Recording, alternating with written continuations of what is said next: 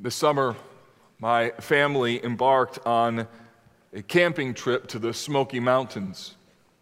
And we determined that we wanted to experience the mountains of Tennessee with the same level of intensity that we experienced Yellowstone and the Grand Tetons. And so I booked a campsite deep within the Smoky Mountain National Park.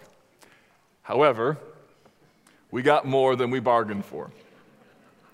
The first alarming sight was the presence of a very large bear trap in the campsite adjacent to ours. The park ranger had warned us there were bears in the camp, so we needed to be sure that we put all our food away. But when you sleep next to a bear trap, it makes it a little more evident. It was right, like right there. Secondly, there was no electricity, there were no showers at the campground. Now, we expected this and we dealt with this in other camping experiences, but not in environments that were so humid, with rivers that were so incredibly cold, and legitimate showers that were 25 minutes away. And finally, we also learned why the Smoky National Park is so lush and green. Because during the month of July, the climate of the Smoky Mountains resembles that of a rainforest. And it rains hard every single night. It rains hard every single night. So our camping trip lasted five days. We had a great time being together, but our living conditions were candidly more challenging than what I had anticipated. Now, I found myself, even in the middle of the trip, thinking this thought you know, this is, a, this is a lot harder than what I remembered camping being. Maybe I'm getting wimpy or becoming too much of a suburban dude or whatever, I don't know. But I found myself thinking, this is a lot more uncomfortable than what I had imagined. Now, I had warned my family, in fact, I had them all sign disclosure statements about what the camping experience was going to be like. No, I hadn't, but I nearly had desired to do so. I had warned them about the lack of the facilities, how cold the river would be, et cetera, et cetera, et cetera. And yet it was challenging. And so looking back, I would tell you that in my head, I had sort of a romantic idealism as it relates to this camping experience. But the reality of that camping experience was far more challenging and even disorienting than what I imagined. The romantic idea of camping in the Smokies was great, but the reality was more than I anticipated. So, next time we'll get a cabin. or maybe bring a big generator like the guy next door had. It just, it wasn't what I imagined.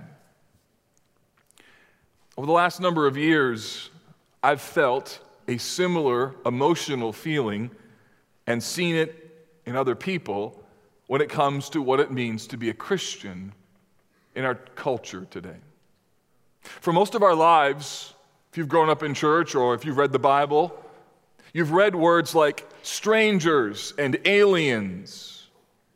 And as followers of Jesus, I think many of us had had sort of a romantic idealism as to what those words mean. For most of us, being an alien meant that we went to church when other people slept in. Or we shared the gospel or the five spiritual laws with people who may or may not believe what you believed. It meant that we didn't swear like others did. And it meant that we were careful to not to go to the wrong kind of movies. That's what it meant to be an alien. Being a Christian was being different, but not that different. There was some sort of kind of normative national ethic in which biblical Christianity kind of fit pretty well. The United States, at some level, felt as though it was one nation under God. But that sense is quickly fading. And what has replaced it is a new cultural norm where being an incognito, comfortable, and cultural Christian is a shrinking island. In other words, believing that the Bible is authoritative, that ethical standards especially regards to human sexuality, are determined outside of ourselves, and that salvation is offered exclusively through the work of Jesus is increasingly creating conflict, putting relationships and even jobs at risk, and pushing committed Christians to the margins of society. So when you and I hear the word exile, I hear that word different in 2016 than I heard it in 2006. We're discovering that you can actually become an exile without ever leaving your home. You can become an exile in your own family. You can become an exile as it relates to your long standing career in your neighborhood and in society at large. Writing in 2014, Carl Trueman, a professor at Westminster Seminary, said this We live in a time of exile. At least those of us do who hold to traditional Christian beliefs. The Western public square is no longer a place where Christians feel they belong with any degree of comfort. For Christians in the United States, this is particularly disorienting. In Europe, Christianity was pushed to the margins over a couple of centuries. The tide of faith retreated slowly. In America, the process seems to be happening much more rapidly. I know you feel this. And it's been my aim this year to try and get our heads and our hearts around this particular issue. That's why we looked at Lamentations at the beginning of the year. When, when life turns difficult, I want you to know what song you sing when it's in a minor key. We talked about heaven so that we could sort of reset our affections as to where a Christian's true citizenship lies. We looked at the life of Daniel to see the example of somebody who figured out how to live in Babylon, but not let Babylon live in him. And then we looked at the believability of the Bible in the month of August so that you could be assured that the Bible can not only be trusted, but it's also authoritative in your life. And all these series were designed throughout this year to help us think differently, not only about the cultural challenges that we're facing, but then also to set us up for the study that we begin today in 1 Peter, which, as a book, I think is probably in the New Testament the most helpful and clearest book about how to live in a culture when it seems as though that culture is turning against you. So, from this Sunday through June of next year, we're going to be diving deep into this book. We're going to walk really, really slow through this book, like some Sundays, like one or two verses. Take some time off in Advent, also some time off around our Think conference. But for the next number of months, on Sundays and in our small groups, we're going to dial into 1 Peter. Now, why 1 Peter? Let me give you a few reasons. The first reason is this that I want you to see the shifting cultural reality not as a trend to be feared, but as an opportunity to be embraced. I want to, secondly, remind you who you really are as a follower of Jesus and what our calling is all about because it is easy to forget why we're here. Third, we need First Peter so that we will not be surprised when we experience the weirdness of Christianity. When someone looks at you like, Really? You believe that? That you'll know, oh, I'm just being treated like an exile. Fourth, so that you would be driven back to the Bible to see how relevant it is for your life. That you'd see in 1 Peter things that Peter was saying to people centuries ago and realized that that really relates to me and where I live. Also, fifth, so that you could see and appreciate the uniqueness of your church experience every Sunday, that the exiles gather together to receive instruction from God's word, to sing together, to encourage one another, and then to be scattered out into the world, to be able to take the light of the gospel. This month, we're celebrating the one year of the launch of our campus in Fishers, and this particular graphic is in the forefront of my mind as we walk into 1 Peter, which is that our most effective strategy to bring the gospel into our city is not what happens on 96th in town, it what happens as you go out into the world. And our people, you, were all over this wonderful city. And if you could understand what it means to be mobilized towards godliness, the impact is absolutely stunning. So my hope is that we'll gather around 1 Peter for the next number of months, and then you'll be sent out into the world to fulfill the calling that God has placed on your life. The series title is This Exiled Life.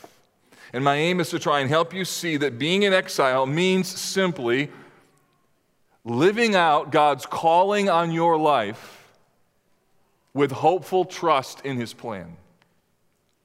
Realizing that God's put a calling on my life, like I'm here for a reason. He's put me in this generation on purpose. I'm in this city for a reason. I have this job for this particular reason. And then that as I walk through this life that God's given me, that I could realize that having an exiled life is not some sort of plan B, but rather that I can live with hopeful trust and I can stand firm all the way to the end. Go to the very end of 1 Peter. Let me show you this text. 1 Peter chapter 5 and verse 12.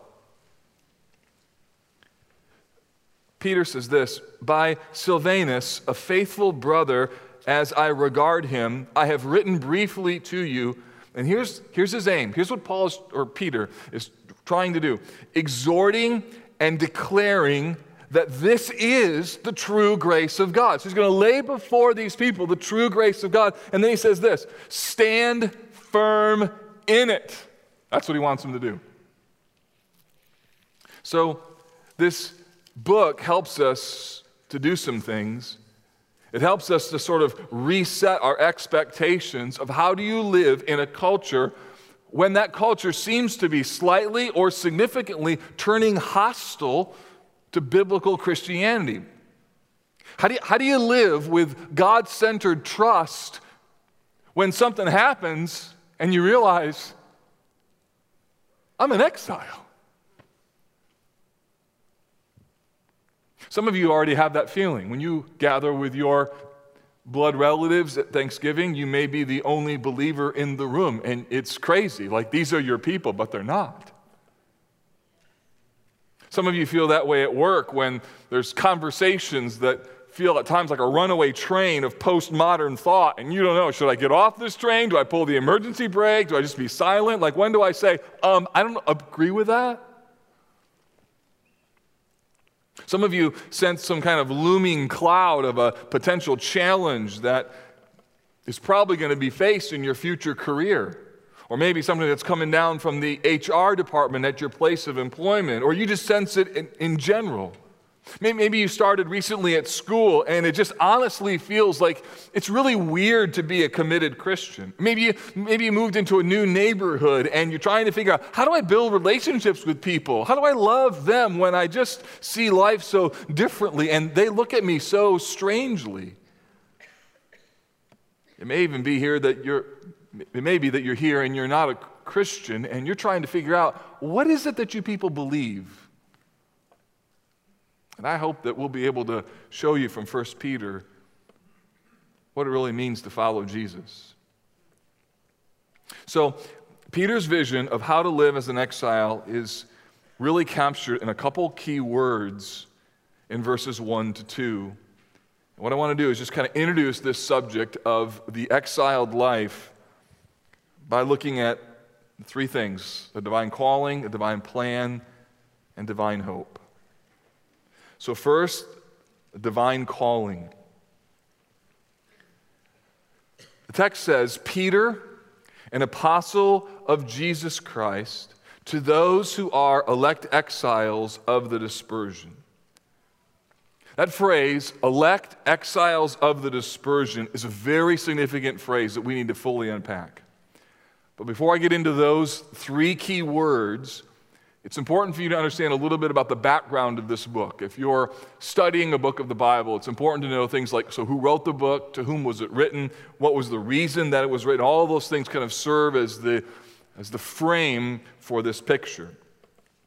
So, verse 1 begins, it tells us that Peter is the one who wrote the book. There's some scholars who debate whether or not Peter actually wrote the book because of the, the nature of the, um, the grammar, the significance of the Greek, because Peter, after all, was a fisherman. But the reality is that uh, there's no compelling reason to doubt that Peter himself wrote this wonderful book in front of us. Chapter 1 and verse 1 claims it as such. It says that it's written to those who are elect exiles in Pontus, Galatia, Cappadocia, Asia, and Bithynia. So, a little map. These, these are regions or provinces within the Roman Empire, within modern day Turkey, and the, the order of these particular provinces likely relates to the circuit that the letter traveled.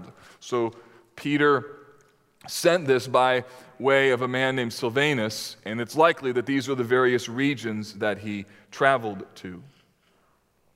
These churches would have been comprised mostly of Gentiles there were Jews that may have been present, but Peter's main target are Gentiles.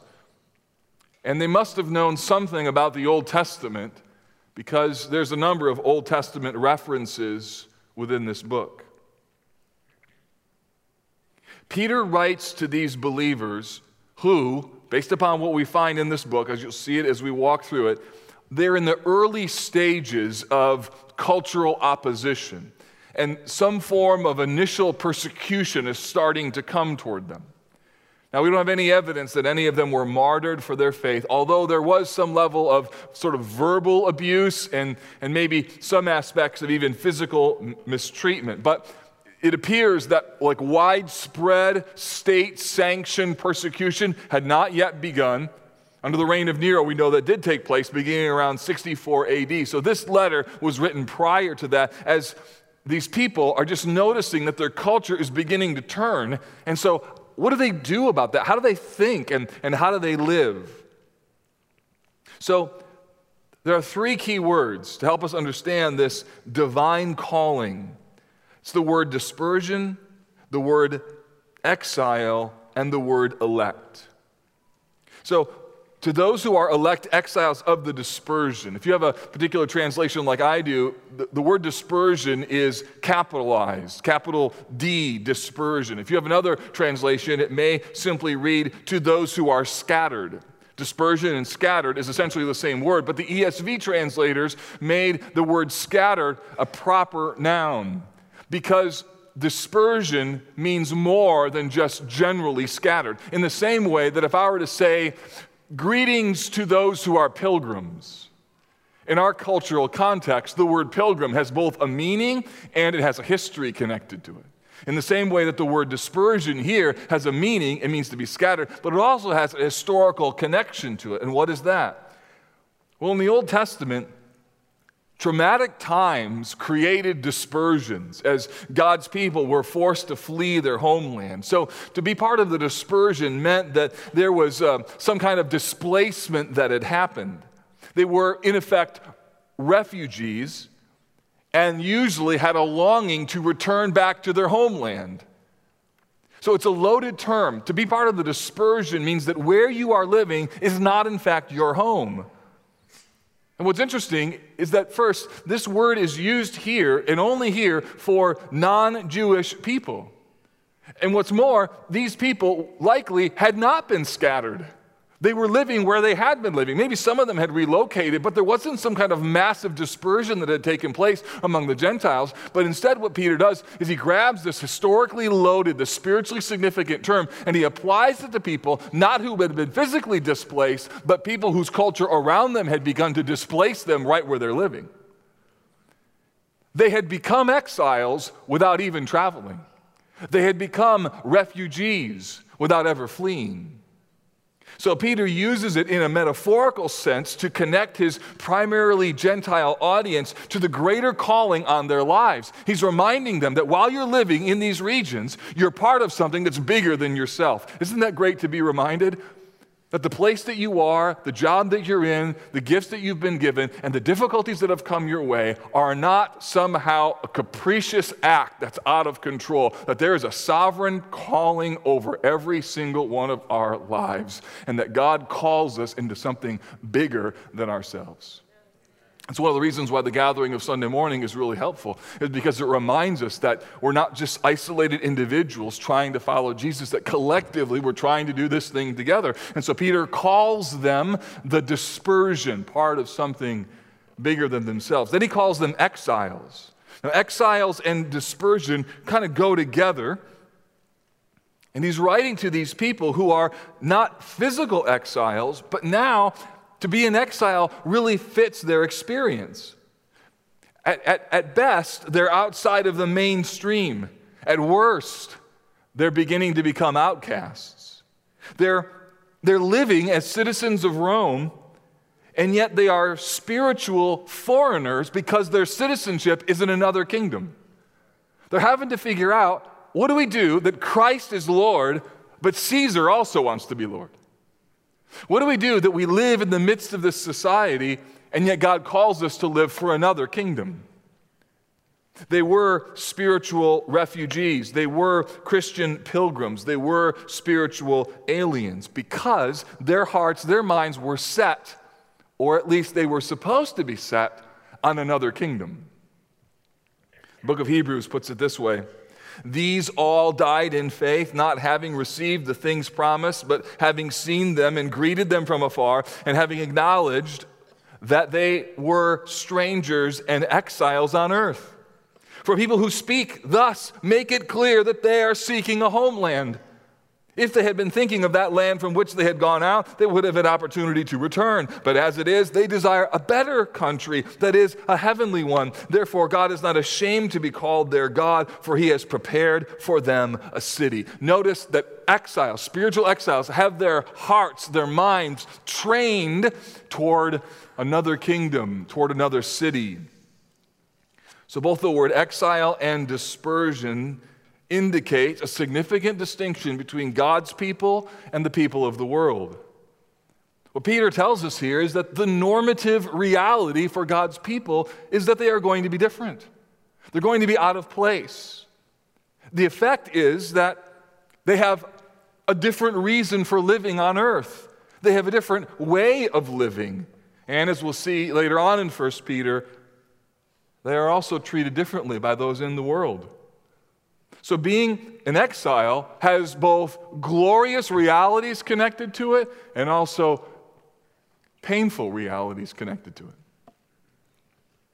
You know, I was thinking about the idea of being a refugee, and our, our city has a, a number of refugees that have come into it. A number of our new members, in fact, are former refugees.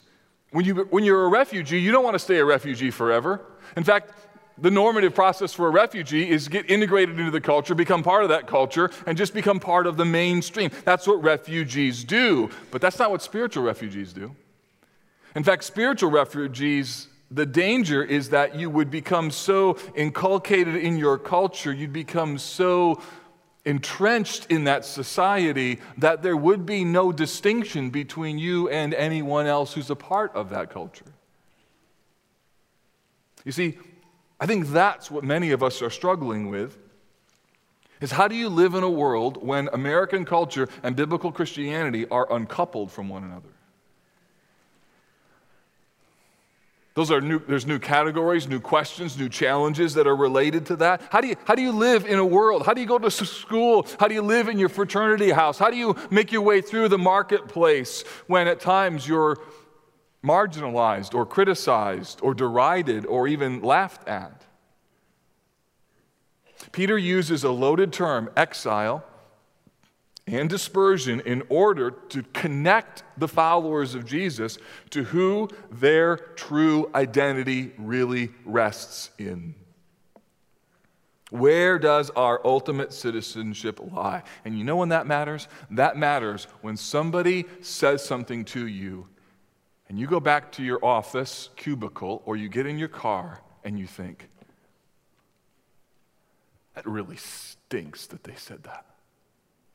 Or you see something comes through in an email and you think, I don't know how much longer I can work here.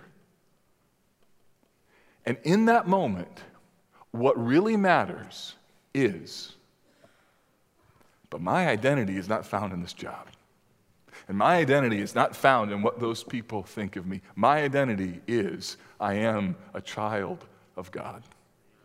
And my identity is I'm an exile. And so sometimes I'm going to be treated like an exile. Peter writes to these believers to help them. And then he uses one final term or word, the word elect. He says they are elect exiles of the dispersion. Now, he uses this term in order to ground them into the ultimate controlling reality of the universe, which is the sovereignty of God. The word elect simply means chosen by God. It's used in the Old Testament and the New Testament in reference to God's sovereignly orchestration, sovereign orchestration of the lives of people. Israel was often called God's chosen people, and his election is tied to his love. Now, there's a great mystery here as to why God does what he does in election. And when I preached on Romans 9 through 11, I unpacked all of that for you. So if you have interest in that, go to those sermons. They'll solve all your questions, all the problems, answer all your questions. They won't. the doctrine of election is here for a reason. It promises that behind the difficulties, the challenges, the opposition, and even behind suffering is the sovereignty of God. That the floor of everything in life, circumstances, pains, things that people say about you, there's a floor underneath that, and that floor is the sovereign purpose of God. So when you are either hurt or when you're confused or you're afraid or you look at the things of culture, you're like, man, I don't know what's going on. There is one thing you know that is going on. The King of Kings and the Lord of Lords is still on his throne. He's working out his plan, and just because you don't see how it's working out doesn't mean that it's not right according to schedule. That's what it means. So, why did God cause you to be born into the family that you were born into and not some family in India or Burma or Venezuela? Why did He put you where you are in 2016? There are no coincidences. Everything is orchestrating under the dominion of a God who is never out of control. And friends, this really matters because it helps us trust God when things get difficult or painful. Because to be in exile means that there are all kinds of things that are going to happen to you that you don't know how it all fits together, and you can simply rest or chill out and simply say, God, I don't know how this is going to work out, but I know you're in control. And what I know is I am safe in the arms of Jesus. So no matter whatever happens to me in life, like you've still got it. You've got me, you got this, you got my job, you got my career, you got my kids, you got it all.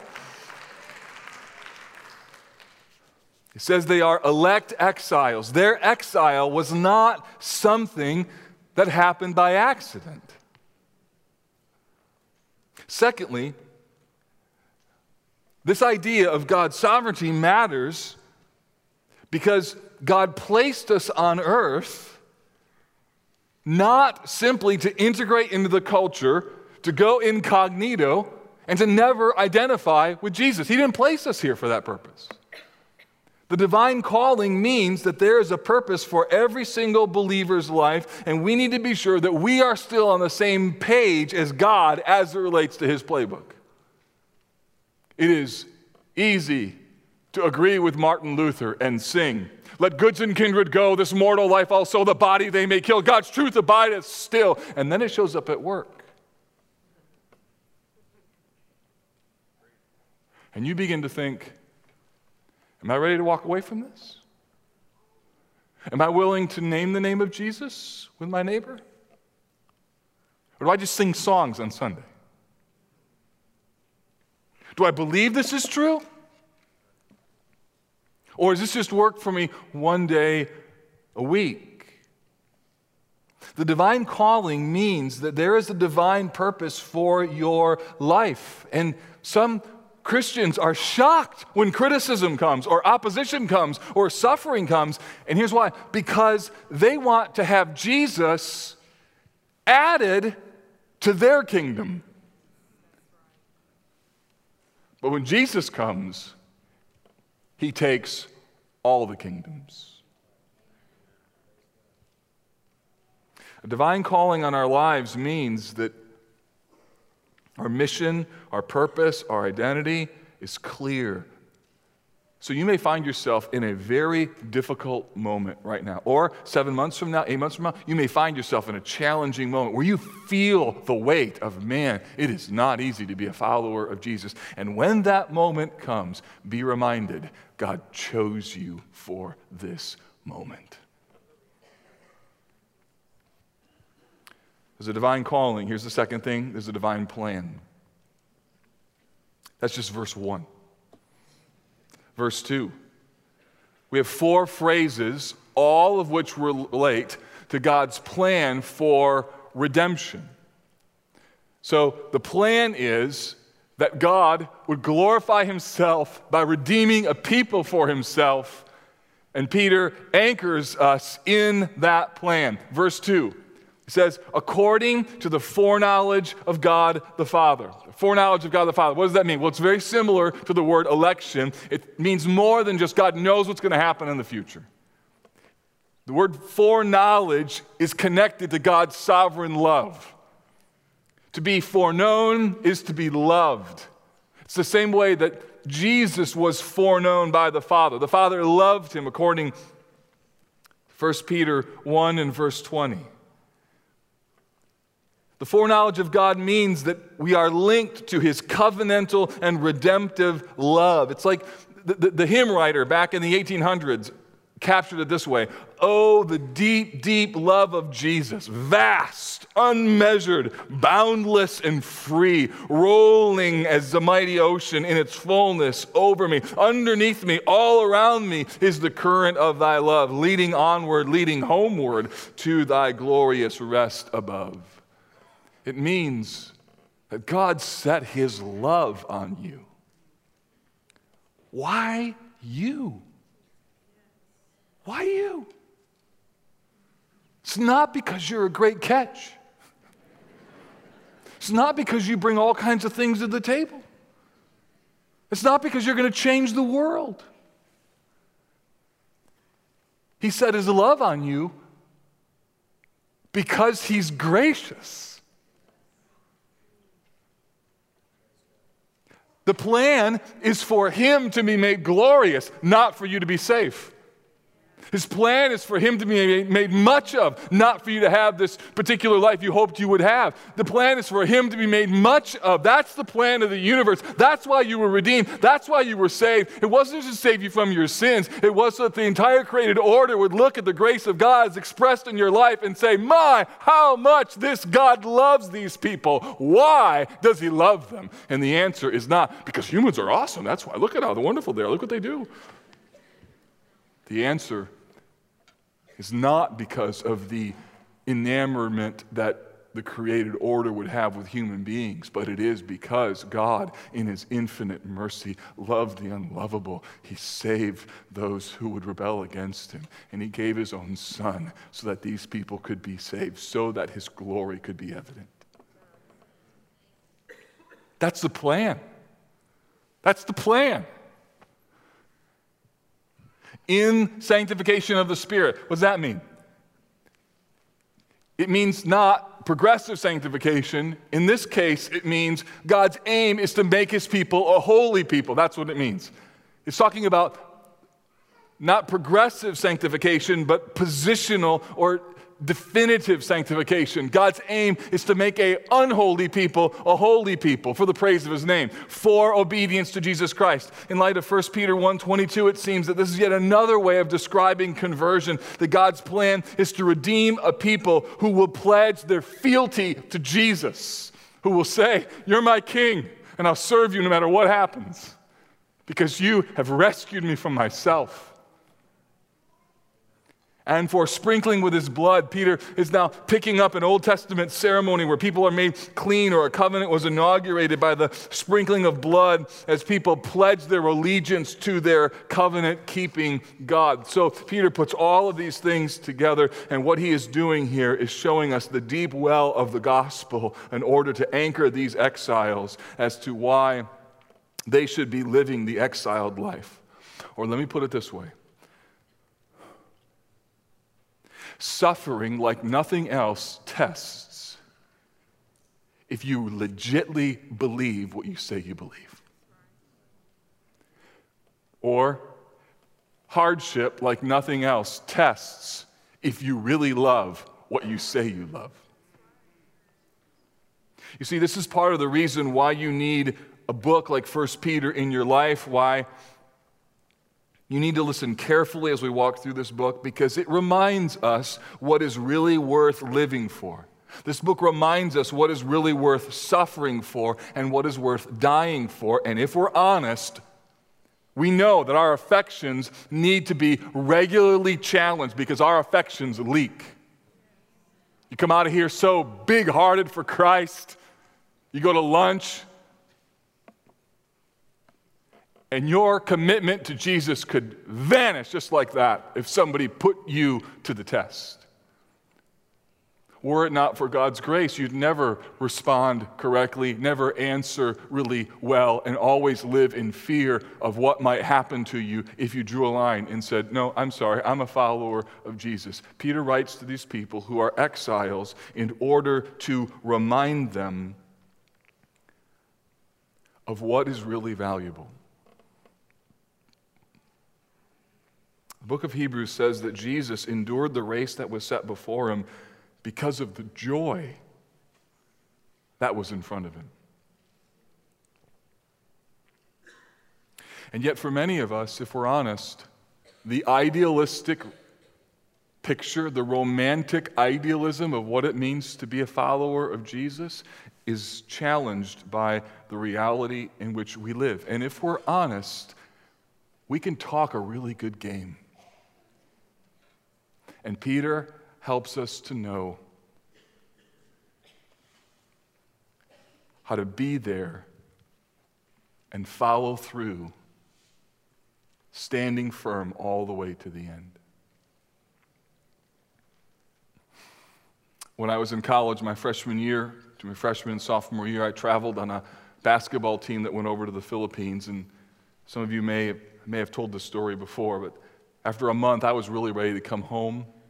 We were the night before we were going to leave, ready to board into a plane. We were in Seoul, Korea, and um, we were talking about what would happen if our seat got double booked. Would you give up your seat and stay here for a day or a week so that other people could go? And of course, I'm sitting on the edge of my bed saying, Oh, yeah, no problem. I'd give up my seat. Like, you would not. I would. I'd give up my seat. I'd give you my seat. And you'd stay here. I'd stay here. So we get loaded up in the plane. And my seat was double booked. and it was a mom with a baby. Yeah, I know, right? So it made it even worse. And so I, I, gave up my seat, and, and all my basketball players are behind me, and they're like, hey, Vroegop, you gonna stay in Seoul, Korea? You know, and they're, I'm like, I don't know, you know. And so the, the stewardess says, hey, sir, can you find a seat? I'm like, I, I, I, I don't have a seat. Said, well, you're gonna have to get off the plane. I'm like, I can't get off this plane, right? And I'm thinking about what I said the other night and everything else, right? And the guy's like, hey, you're gonna have to stay. Because it was really easy to talk a big game sitting on my bed talking about giving up my seat. And now I'm here in the middle of the airplane having to consider giving up my seat. And what I said the night before is one thing, but having to walk through it in the airplane, totally different game. You want to hear how it ended? yeah, it all worked out just fine. I sat in executive first class the whole way home, so.